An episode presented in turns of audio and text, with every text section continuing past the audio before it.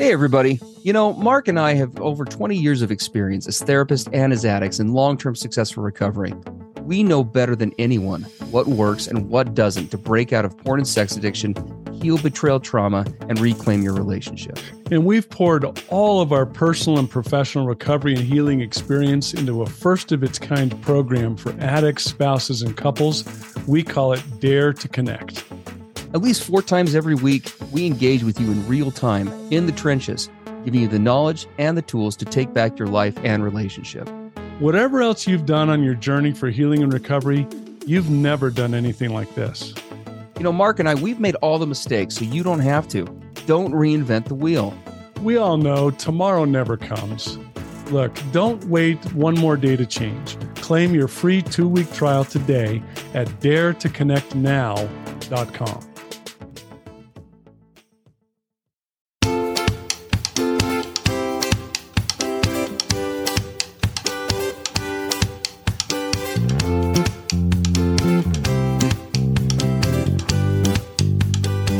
Hey everybody, I'm Steve Moore. And I'm Mark Castleman. We know the pain and heartbreak of porn and sex addiction. And we know the triumph of breaking completely free. Every day, we help our clients find hope and healing. Join us in the fight to take back your life, your marriage, and be stronger than ever. This is the P B S C Squared Podcast.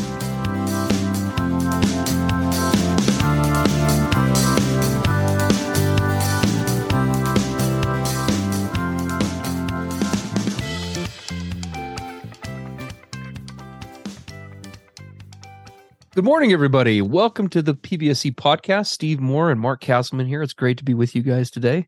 Uh, we're on episode one fifty-seven uh, of the podcast. We hope that you're enjoying the, the new year and that uh, the month of January is treating you well.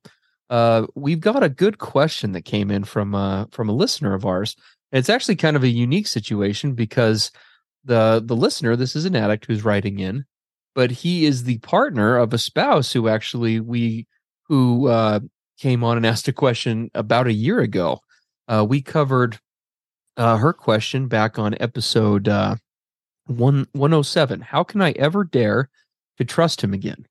And so uh, we'd invite you to go back and listen to that. Uh, we have over one hundred fifty episodes here. We've been up and running for uh, little, just over three years. This is our second week into our third year. So uh, it's kind of neat because we're having a follow-up here from an addict, um, which is awesome. So I'm just going to go ahead and read this to you. He's got a, a fairly short piece here, and he's got a question that he has attached at the end.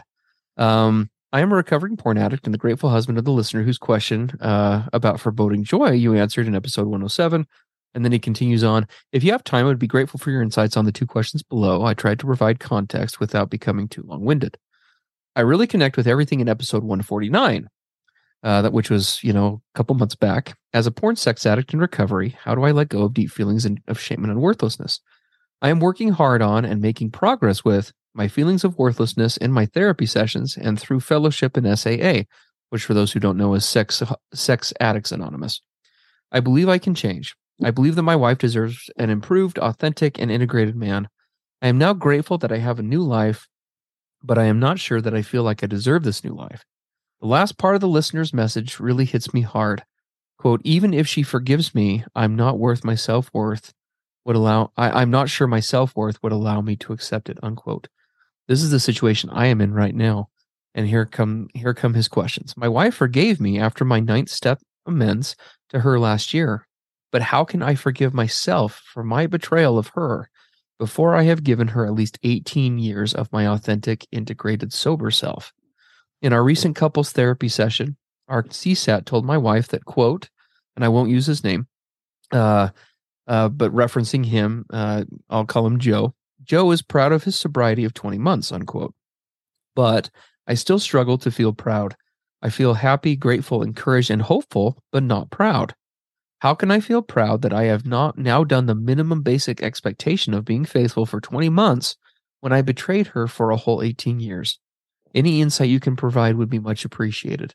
And then he goes on to describe, and I won't read this off for sake of time, but the long list of things that he's been doing for the past couple of years, everything from attending a couple of meetings a week to uh, comp- going through, and he's already completed the steps once. He's working on the twelve steps again, doing daily check check-ins with his wife, They're working with a C SAT right now, and there's a whole list of other things that he is doing. So, uh, I, you know, it's it, it's there's some great questions to jump into, but I think Mark and I, before we even jump in, would would want to congratulate you and say, you know, it's so good to hear that you're working through working such a thorough recovery program. Um, yeah, really, really applaud that. Awesome. Yeah, going going through his list was it was impressive. Yeah, frankly, it's not often. I mean, we we uh, of course have clients that will work things at the level he's describing, but boy, he's got a thorough, comprehensive list. I don't know that there's anything that we would suggest he's he should be doing that's not on his list. Uh huh. Yeah, but it's pretty pretty darned impressive. Yeah, we we applaud we applaud him for all the hard work. For sure. Yeah, really yeah, good stuff.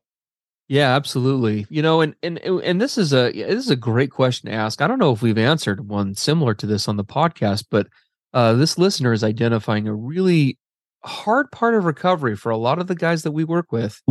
And uh, I'm really I'm actually really passionate about this topic because this was a huge struggle for me. Um, I've said before on the podcast that, you know, I'm I'm over eight years sober. I've been in recovery for at least. At least eleven years. I think I've been attending twelve-step for about twelve, but probably didn't get really serious for a little while. So I've uh, been doing this for a while. And I remember once I got into uh, recovery and then especially into sobriety, you know, as we went through, for example, we just all went through the holidays here uh, as, a, as, a, as a planet. And I remember that the holidays for me, uh, like one would think, or on, contrary to what one would think, where maybe the first year would be the hardest, it was actually, for me, it was years two and three around the holidays. And that was kind of reflective of uh, a bigger reflection of of years two and three in recovery. I was very much in a place that this gentleman is describing and, and about at the same time frame as well. I'd been working a lot of recovery. I had some sobriety under my belt. And I, in many ways, was now just coming to grips with really the full impact of how much damage I had actually done. Um, I knew that all along, but, uh, you know, for, for so many of us as we're in the early stages of recovery and, and we aren't, you know, we aren't good at self-awareness. We're not good at practicing authenticity. We're not good at vul- emotional vulnerability or any of those things. Oftentimes a lot of that flies under the radar. And as we really get involved in this process and our hearts begin to open up, we begin to become transparent, not just with others, but with ourselves.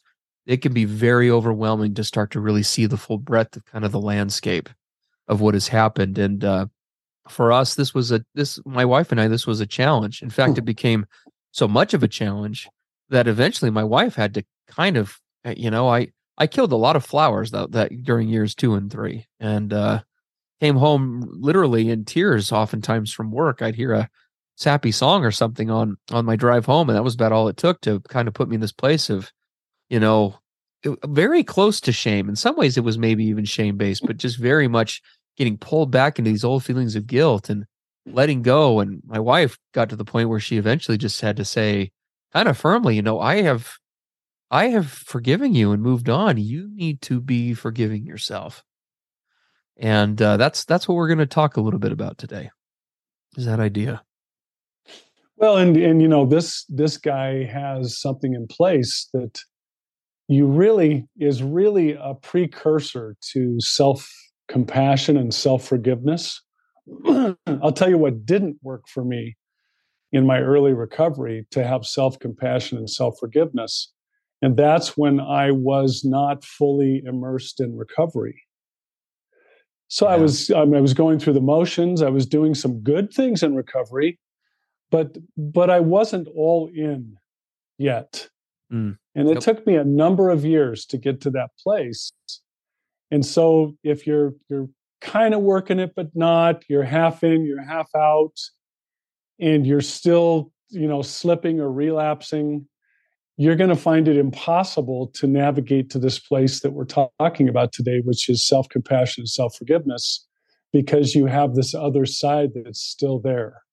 Mm. And you're you're going to be you're going to be weighed down with duplicity and with, you know, if you're hiding things, if you're if you're still holding on to, you know, old addiction habits because you're not quite ready to let them fully go, right? So the fact that this guy shows this really big, long, impressive list of so many things he's doing he is in a place to then, you know, to start to look at this, this shifting into self-compassion and self-forgiveness, because he's, he's doing pretty much everything he can on his side.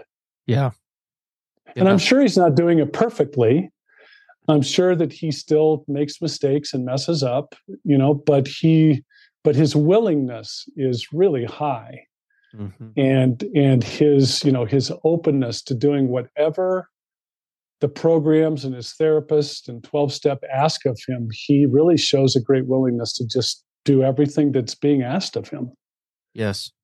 Uh, completely agree with that. You know, I used to, I used to actually have this, I believe, hanging on my wall in my old office. I don't have it up there anymore, but a phrase that I kind of came up with a, a while, years and years ago is, is the following, you know, guilt is healthy so far as it inspires change. Yes. And I continue to stand by that today, right? Guilt, you know, that feeling of guilt, that icky feeling that we all get, you know, that, you know, people call, refer to it as many different things, a conscience, you know, the light of Christ, you know, there's, there's a lot of things that we could term it. Uh, essentially, it's those feelings that we feel when, if, if I put it in a clinical sense, right, we we do something that goes against our own moral value set or our own moral construct. It's the brain's way of saying, hey, what, you know, the action we just took or these actions that we're taking, you know, they cross, they cross our boundaries, right? They cross our boundaries of of of the standard that we we hold ourselves to and what's okay and what's not. And those and, and those are, I would argue, those are great God-given feelings if if if you're a God-fearing person, um, because they do help to keep us on course we, in terms of our own authenticity, you know, staying the track in terms of who we were wanting to become, what our vision for ourselves is, our authentic self. But um, the key to there, right, is is it is healthy as far as it inspires change. Right, as long as we're in a place where we are actively moving forward, where where those feelings are are pushing us and inspiring us to be something different, they are they're healthy, they're effective, they they they are a huge component to change. However, any any effort expended beyond that, and we're going to get into the reasons why this can happen for a person, including for our listener here, any effort expended beyond that in that guilt department, now we're crossing into either unhealthy guilt or definitely the realm of shame. It's kind of e- evil cousin. And uh, we look to guilt, you know, to help us to, we, we want to, we want to look into the future, right?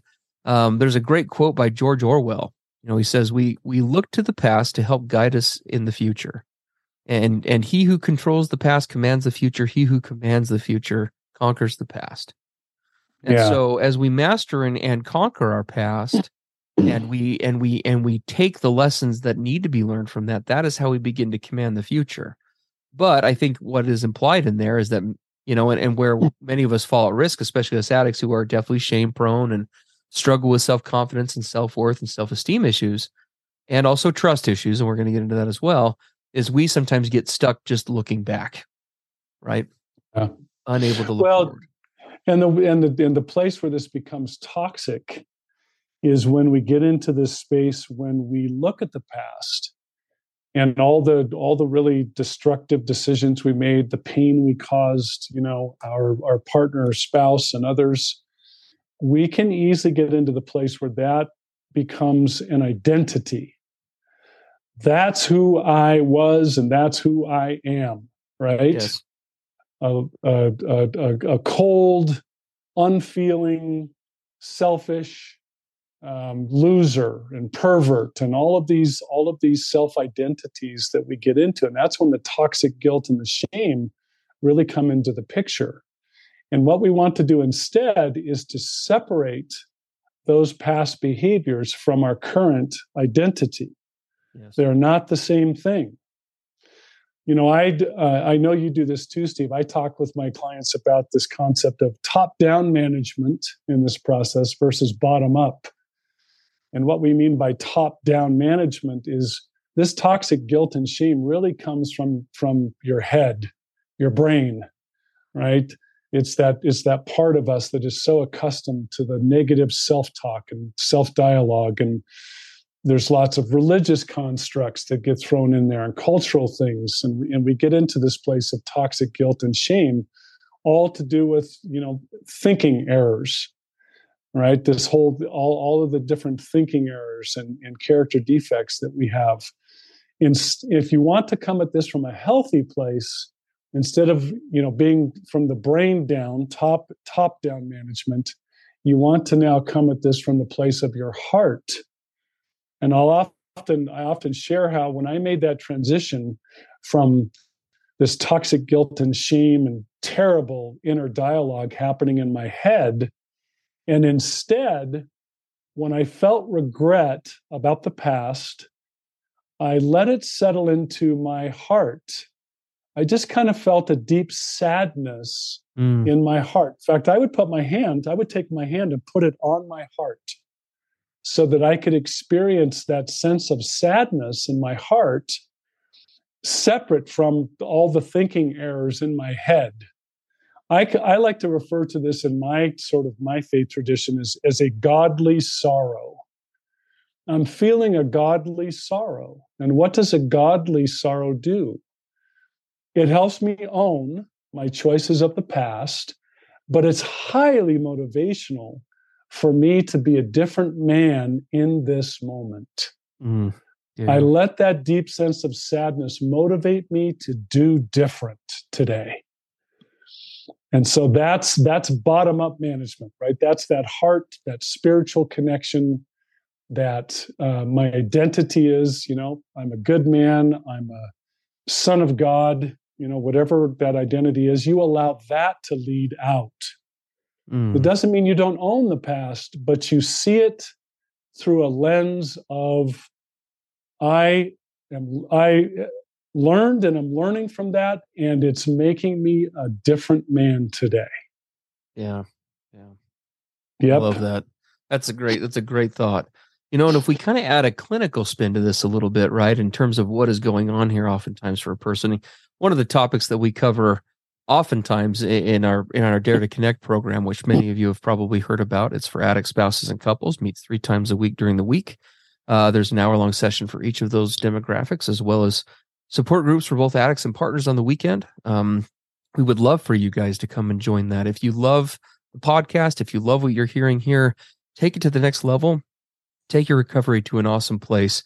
Uh, come grab the uh, two-week free trial that we have on Dare to Connect right now.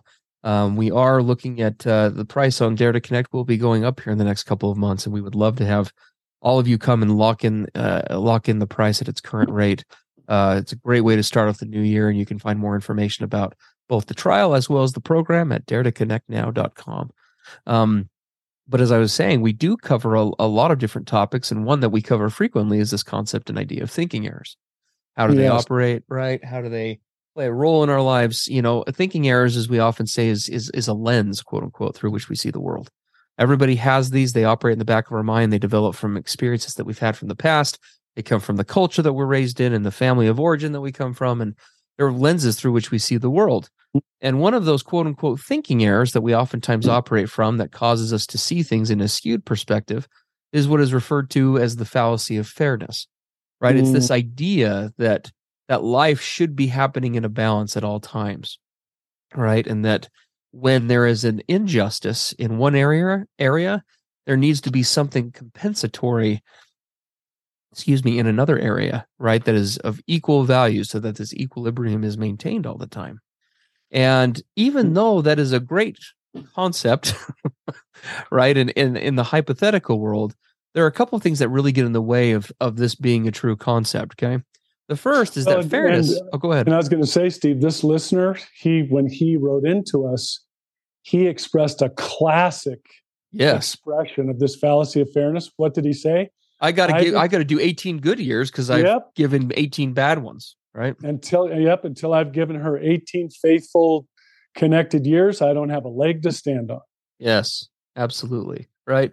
And so there is a lot to, and, and there is a lot of things that are uh, that are un, even though again the notion makes sense on paper, when it comes to actual reality as it stands, there's a couple of things we need to do to correct that. Right.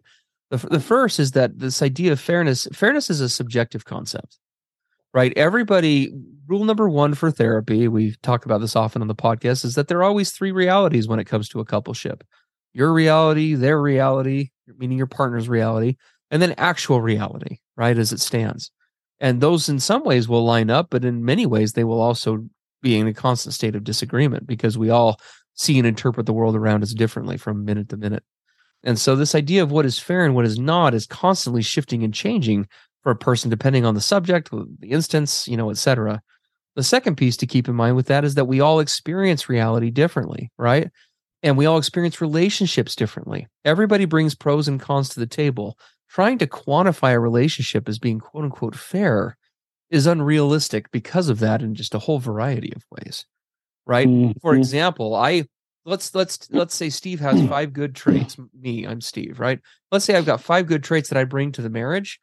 For my wife, what I consider those to be good traits in terms of their value, my wife is probably going to look at each of those and she'll value them slightly more or slightly less than I do, right? So you can already see how just over one simple observation, how the math is already off, and then it just branches off from there. It goes back to, again, this question of reality, right? There's so much subjectiveness to it. And so this fair piece just isn't realistic. So rather than asking this, this, this question, you know, is it fair for me to stay in this relationship? Or more importantly, for this listener, and this is where I was at, you know, in year three of sobriety, is it fair for her to stay in this relationship? What both partners need to be, what we need to be switching to is rather than asking that of, and trying to evaluate our partner's reality and say, you know, is this fair? Is this not?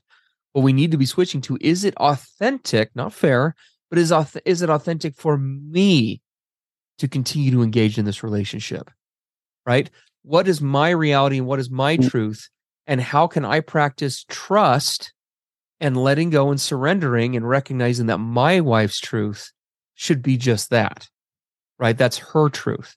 Does she want to choose, right? Does she, does she, is it authentic for her to keep staying in this relationship? So it's an important piece to to recognize as we kind of go through this. Um, well, and, and that was very much the case for me. It, you know, it, it got to the place where, like this listener said, you know, my wife had forgiven me. She was engaged in moving forward. Yes, the past was still painful and it would come up for her from time to time and she would authentically express it. But she was she was very much consciously living in the now, in this present moment and going forward. And she really didn't dwell on the past that much. Who do you suppose was the one in the relationship that dwelt on the past continually? It was me. Yeah, I was very much stuck in the past. And I brought it up a lot more than she did. And she was like, she was like you said, Steve, with, with your wife, she finally got to the place where she almost kind of had to, well, not almost, she, she set a healthy boundary. She said, I am not comfortable with you continuing to bring up the past and beat yourself up and self-flog and do all this stuff. Yeah. She said, I, I'm ready to move on. What do you need to do in order for you to be ready to move on? Mm-hmm.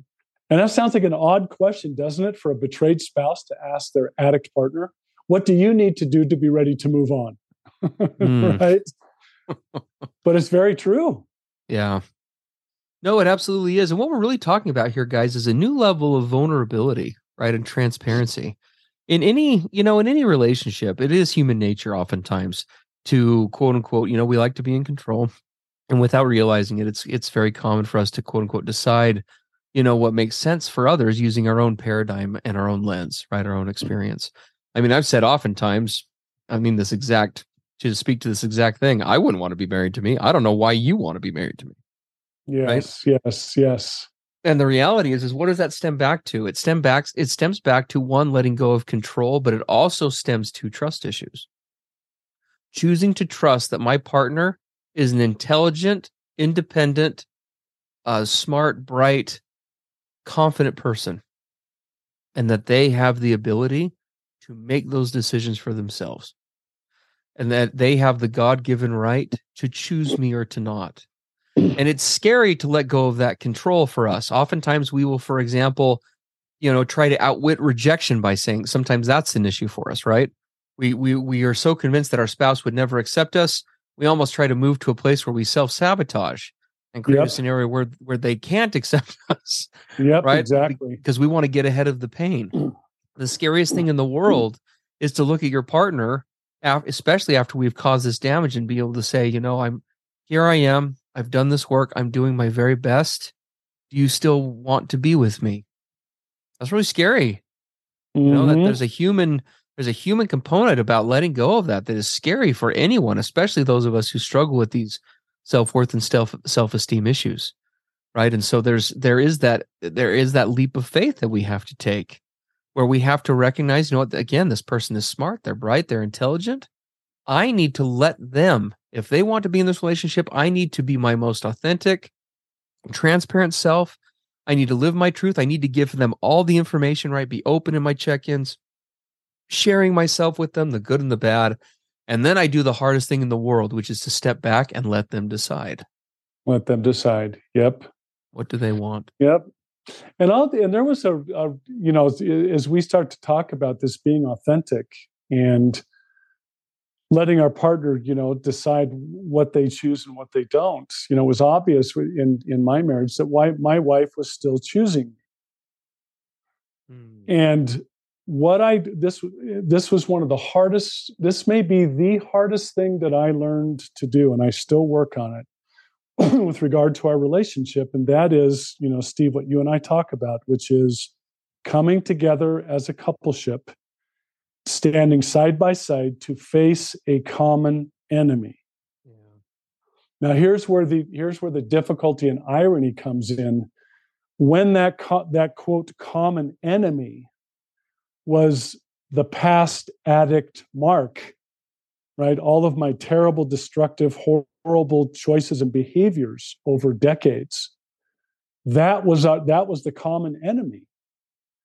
And when my, my wife would bring up some pain that something triggered, I actually found that I got better and better by by by getting in tune with my heart, that godly sorrow.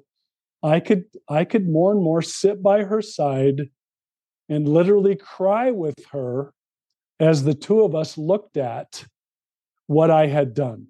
Yeah. I was actually able to sit next to her and literally have empathy and weep with her about that common enemy. I could not do that from a place of shame. No way. Absolutely. That's a great example. So much power in these concepts, guys. And we we so appreciate this listener for writing in about this. I mean, there's we could go on and on about this topic. This is one of this is one of our longer podcasts than we've had in a while. Um, I know. And we, as always, there's never enough time to, to cover all this stuff here, which again, please, if you are liking the Dare to Connect program, Come ch- or, or you're liking the podcast, please come check out the Dare to Connect program, guys.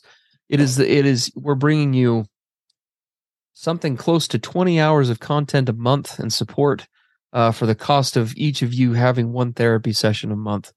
Um, in this in this case, right now, less, although the price is going to go up a bit, but still, it's going to be under that price point. We would love to have you join us. You can find more information about that again at dare to connect now dot com. Come lock in uh, the current price point. We'd love to have you join and, and be with us. Um, if you do have questions that you would like briefly tackled on the podcast, as always, like this listener, uh, which we're very grateful to them for writing in, uh, you can uh, reach us reach us uh, at our at our podcast website at p b s c podcast dot com. There's a contact form at the bottom where you can submit questions, and we can get you uh, good, albeit brief, answers. so, um, but we we sure do love and appreciate our listeners. Thank all of you for, for your patronage, for tuning in as we as we roll into year three of this podcast in over one hundred sixty-five countries and four hundred thousand downloads and climbing. We just appreciate and, and are so grateful for each of you and and from hearing from you and for the hopefully the positive benefit that you take away from this each week. Um, and with that, uh, we hope that you guys have a great week, and we will uh, we will see you next time. Everything expressed on the P B S C podcast are the opinions of the hosts and the participants and is for informational and educational purposes only. This podcast should not be considered mental health therapy or as a substitute thereof. It is strongly recommended that you seek out the clinical guidance of an individual qualified mental health professional. If you're experiencing thoughts of suicide, self-harm, or a desire to harm others, please dial nine one one or go to your nearest emergency room.